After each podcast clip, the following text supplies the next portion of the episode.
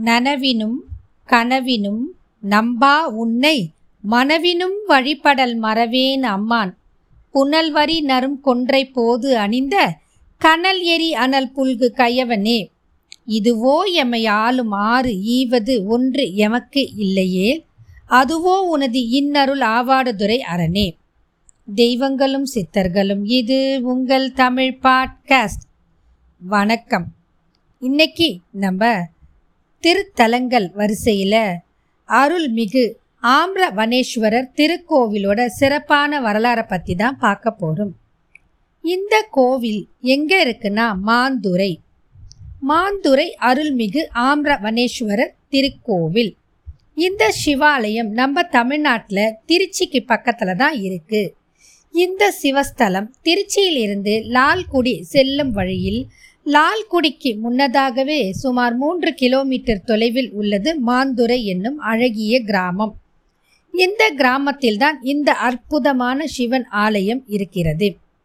திருச்சியிலிருந்து சுமார் பதினைந்து கிலோமீட்டர் தொலைவில் இருக்கும் இந்த கோவிலுக்கு பேருந்து வசதிகளும் வாகன வசதிகளும் நிறையவே இருக்குது.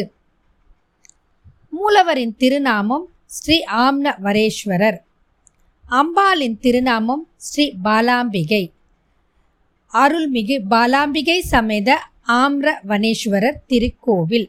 தல விருட்சம் மாமரம். தீர்த்தம் காவேரி. மகரிஷி ஒருவர் சிவ அபச்சாரம் செய்ததால் மானாக பிறக்கும்படி சாபனம் பெற்றார். சாபனம் பெற்ற அந்த மகரிஷிக்கு என்ன நடந்தது அப்படின்னு இப்போ பார்க்கலாம். நம்ம செய்கிற பாவத்தின் பல பலனாக தான் நம்ம இந்த பிறவியில் நிறைய துன்பங்களையும் துயரங்களையும் அனுபவிக்கிறதா சொல்லுவாங்க.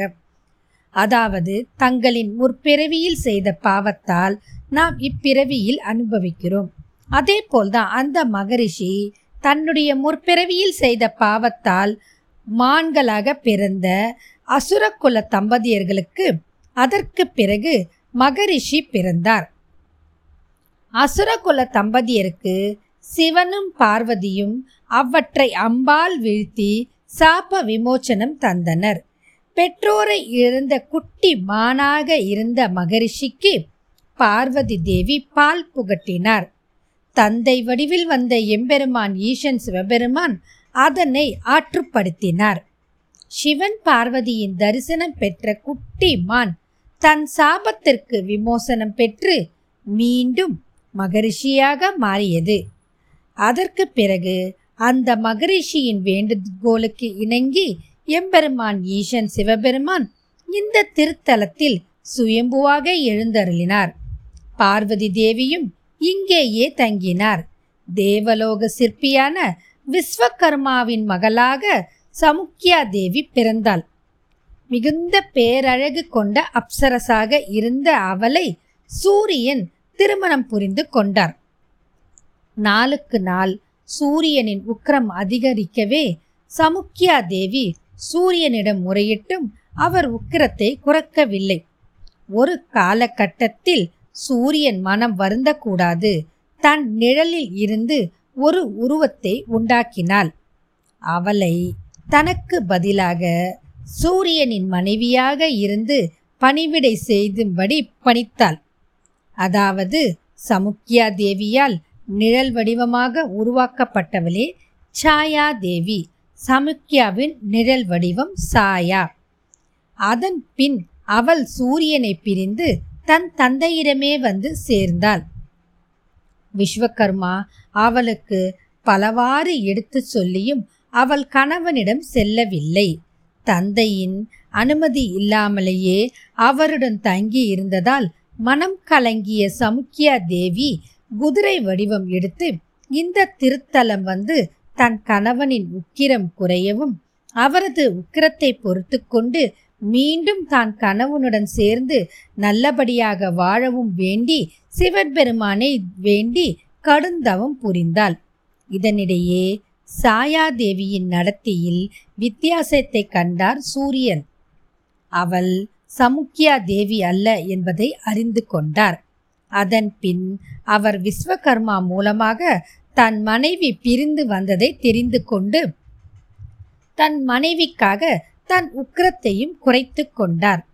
பின் அவரும் இந்த திருத்தலம் வந்து எம்பெருமான் ஈசனை வழிபட்டு சமுக்கியா தேவியுடன் மீண்டும் சேர்ந்து நல்லபடியாக வாழ்ந்தார். இதன் அடிப்படையில் பார்க்கும்போது இந்த திருத்தலத்தில் நவகிரக சந்நிதியில் சூரியன் சமுக்கியா தேவி மற்றும் சாயா தேவி ஆகிய தன் இரு மனைவிகளுடன் இருப்பது ஒரு சிறந்த அம்சமாக இருக்கிறது. மேலும் அருகிலேயே சூரியன் தனியாகவும் இருக்கிறார். பிற- பிற கிரகங்கள் அனைத்தும் சூரியனை பார்த்தபடியே இருக்கிறது. அசுர தம்பதியர் மற்றும் மகரிஷிக்கு சிவன் ஒரு அங்கார சதுர்த்தி அன்று அதாவது செவ்வாய்க்கிழமையில் வர சதுர்த்தி அன்று விமோச்சனம் தந்ததாக ஐதீகம் சொல்கிறாங்க இந்த கோவிலில். இதன் அடிப்படையில் இங்கு சுவாமிக்கு செவ்வாய்க்கிழமையில் வரும் சதுர்த்தி திதியன்று சிறப்பான பூஜைகள் நடக்குது. அந்த நேரத்தில் நம்ம இந்த கோவிலுக்கு வந்து இந்த சுவாமியை வழிபட்டால் நம்மக்கிட்ட இருக்கிற குறைகள் பிரச்சனைகள் எல்லாமே தீர்ந்து வாழ்க்கை ஒளிமயமான சுபிக்ஷமாக இருக்கும் அப்படின்றது இந்த கோவிலோட ஐதீகம். பாவங்களுக்கு மன்னிப்பு கிடைக்கும் அப்படின்னு சொல்கிறாங்க அந்த மாதிரி ஒரு சிறப்பான அம்சமும் இந்த கோவிலில் இருக்குது. அதாவது நாம் இந்த பிறவியில் செஞ்ச பாவம் மட்டும் இல்லாமல் முற்பிறவியில் நாம் தெரிஞ்சோ தெரியாமலோ பல பாவங்களை செஞ்சுக்கிட்டு இருக்கோம். ஒவ்வொரு நாளுமே நம்ம பாவத்தை செஞ்சுக்கிட்டே தான் இருக்கிறோம். அப்படிப்பட்ட பாவங்களுக்கு நமக்கு விமோச்சனம் வேணும் அப்படின்னா இந்த கோவிலில் இருக்கிற இங்கே இருக்கிற அம்பாளையும் சிவனையும் சரணாகதி அடைஞ்சு அவங்க பாதத்தில் விழுந்து மனப்பூர்வமாக மன்னிப்பு கேட்டால் நிச்சயமாக சாப்ப விமோச்சனம் கிடைக்கும் அப்படின்றது இந்த கோவிலோட ஒரு முக்கியமான அம்சம் மட்டும் இல்லை இன்றளவும் இருக்கக்கூடிய ஒரு நம்பிக்கை. திருச்சி பகுதியில் உள்ள பஞ்ச சிவ ஆலயங்களில் இந்த சிவ ஆலயமும் ஒரு சிறப்பானது. பஞ்ச சிவ ஆலயங்களில் ஒன்று ஆதி சங்கரர் ஆம்ரவனேஸ்வரர் அப்படின்ற இந்த சிவாலயம். இதற்கு காரணம் என்னன்னா ஆதி சங்கரரே இங்க வந்து பூஜை செய்து வணங்கி உள்ளார். இவர் கோஷ்டத்தில் தெற்கு பார்த்தபடி இருக்கிறார். மிருகண்டு மகரிஷியும் சுவாமியை வந்து சேவிச்சுட்டு போயிருக்கிறாரு. கோஷ்டத்தில் இருக்கிற துர்கை அம்பாள் சாந்த கோலத்தில் இருக்கிறாங்க. இது ஒரு சிறப்பான அம்சம். இந்த துர்கா அம்பாளுக்கு காலுக்கு கீழே மிகிஷாசுரன் இல்லை. பிரகாரத்தில் சுப்பிரமணிய சுவாமி தன் இரு மனைவிகளாகிய வள்ளி தெய்வானியுடன் தனித்தனி சன்னதியில் அழகாக கிழக்கு பார்த்தபடி அருள் புரிகிறார். ஐப்பசி மாதம் இந்த கோவிலில் விசேஷமான பூஜை நடக்குது. அதாவது அன்னாபிஷேகம் சிறப்பாக நடக்குது. அது மட்டும் இல்லாமல் திரு கார்த்திகை தீபம் அந்த உற்சவமும் இந்த கோவிலில் சிறப்பாக செய்கிறாங்க வைகாசியில் வரக்கூடிய ஆதி சங்கரர் ஜெயந்தியும் இங்கே ரொம்ப சிறப்பான ஒன்று. இங்கு சிவன் சுயம்பு மூர்த்தியா அருள்பாலிக்கிறார். அது மட்டும் இல்லாமல் இங்க இருக்கிற சிவன் வந்து நிறைய பேருக்கு பாப்ப விமோச்சனம் கொடுத்ததுனால இது ஒரு சிறப்பான சிவனா கருதப்படுது. இந்த கோவில்ல பங்குனி மாதத்துல மூன்று நாட்கள் சூரியன் தன் ஒளியை சுவாமி மீது பரப்பி ஆத்மாத்மனான ஆத்மார்த்தமான பூஜை செய்வதாக இங்கு ஒரு சிறப்பு இருக்குது. எனவே இது சூரியனுக்காக நமக்கு கிடைக்கக்கூடிய ஒரு அற்புத வாய்ப்பு. அதாவது சிலரோட ஜாதகத்துல இந்த சூரிய கிரகத்தால இருக்கக்கூடிய தோஷங்கள் இந்த ஸ்தலத்துக்கு போய் வழிபட்டா நிவர்த்தி ஆகும்னு சொல்றாங்க. இந்த கோவிலில் நிறைய மாமரங்கள் நிறைந்து இருக்குது. அதனால் இது ஒரு சிறப்பான அம்சமாக கருதப்படுது. இதன் காரணமாக தான் இந்த கோவில் தல விருட்சம் மாமரம். மானுக்கு அருள் புரிந்த சிவஸ்தலம் என்பதாலும் இது மாந்துரை என்றும் மாமரங்கள் நிறைந்த காவேரியின் பக்கத்தில் இருக்கக்கூடிய துறை மாந்துரை என்றும் வழங்கப்படுகிறது. மூல நட்சத்திரத்துக்கான சிறப்பான திருக்கோவில் அப்படின்னு சொல்றாங்க.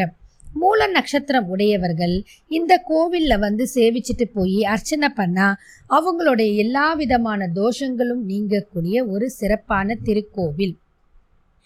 இந்த கோவிலுக்கு வந்துட்டு போனால் திருமணம் விரைவில் நடக்கிறது மட்டும் இல்லாமல் கணவன் மனைவிக்குள்ள இருக்கிற பிணக்கும் நீங்கி விரைவில் ஒற்றுமையாக வாழ்வார்கள். மேலும் பூர்வ ஜென்ம பாவமும் விலகக்கூடிய ஒரு அற்புதமான திருத்தலம். திருமாந்துறை தலத்துக்கு வந்து அருள்மிகு ஆம்ரவனேஸ்வரரை மனதார வழிபட்டு பிரார்த்தித்தால் ஏழு தலைமுறைக்கும் நாம் செய்த பாவங்களும் விலகும். பாவங்களுக்கு மன்னிப்பும் பிராயச்சித்தமும் கிடைக்கப் பெறலாம் என்று இந்த கோவிலில் இருக்கிற ஆச்சாரிய பெருமக்கள் சொல்கிறார்கள். இந்த கோவிலில் இருக்கிற அம்பாளுக்கு பாலாபிஷேகம் செய்து வழிபட்டால் பாலாரிஷ்ட தோஷத்தால் பாதிக்கப்பட்ட குழந்தைகளுக்கு விரைவில் குணமாகும் என்பது நம்பிக்கை. கிரகதோஷம் உள்ளவர்கள் நவகிரக சந்நிதியில் இருக்கக்கூடிய சூரியனுக்கும் மற்றும் நவகிரகங்களுக்கும் பிரார்த்தனை பண்ணிக்கிட்டு பரிகாரம் செஞ்சு அர்ச்சனை பண்ணால் அவங்களோட தோஷங்கள் விரைவில் நீங்கும். இப்படிப்பட்ட ஒரு அற்புதமான திருத்தலத்துக்கு நாம் அனைவரும் வாய்ப்பு கிடைக்கும்போது போய் அங்கே இருக்கிற சுவாமியும் அம்பாலையும் சேவிச்சுட்டு நம்மளுடைய பாவத்தை கரைக்கணும் அப்படின்னு நான் இந்த பதிவில் உங்ககிட்ட கேட்டுக்கிறேன். இந்த கோவில் திறந்திருக்கிற நேரம் பார்த்தா கார்த்தால ஆறு மணி முதல் பதினோரு மணி வரை மாலை நான்கு மணி நான்கு மணி முப்பதுலேருந்து இரவு ஏழு முப்பது வரை திறந்திருக்கும். இந்த கோவிலோட அற்புதமான வரலாற்றை சொல்லி இந்த கோவிலில் வழிபட்டா நம்ம வாழ்க்கையில் எல்லா வித சுபிட்சமும் கிடைக்கும் அப்படின்னு சொல்லி சம்சாரம் என்னும் மாய சமுத்திரத்தின் பெருக்கில் மூழ்கி கிடப்பவனும் சுழல்களில் உழபல் உழல்பவனும் அமைதி அற்றவனும் உன் பாத சேவையில் ஈடுபடாதவனும் எல்லா ஆசைகளும் உள்ளவனும் மிக தீயவனான என்னை அழிவற்ற சுகத்தின் இருப்பிடமான சிவமே என்னை காத்து ரட்சித்தருள வேண்டும் என்று அவருடைய பொற்பாதங்களில் வணங்கிக் கொண்டு இந்த பதிவை இனிதே நிறைவு செய்கிறேன். மீண்டும் மற்றும் ஒரு பதிவில் சந்திப்போம். வாழ்க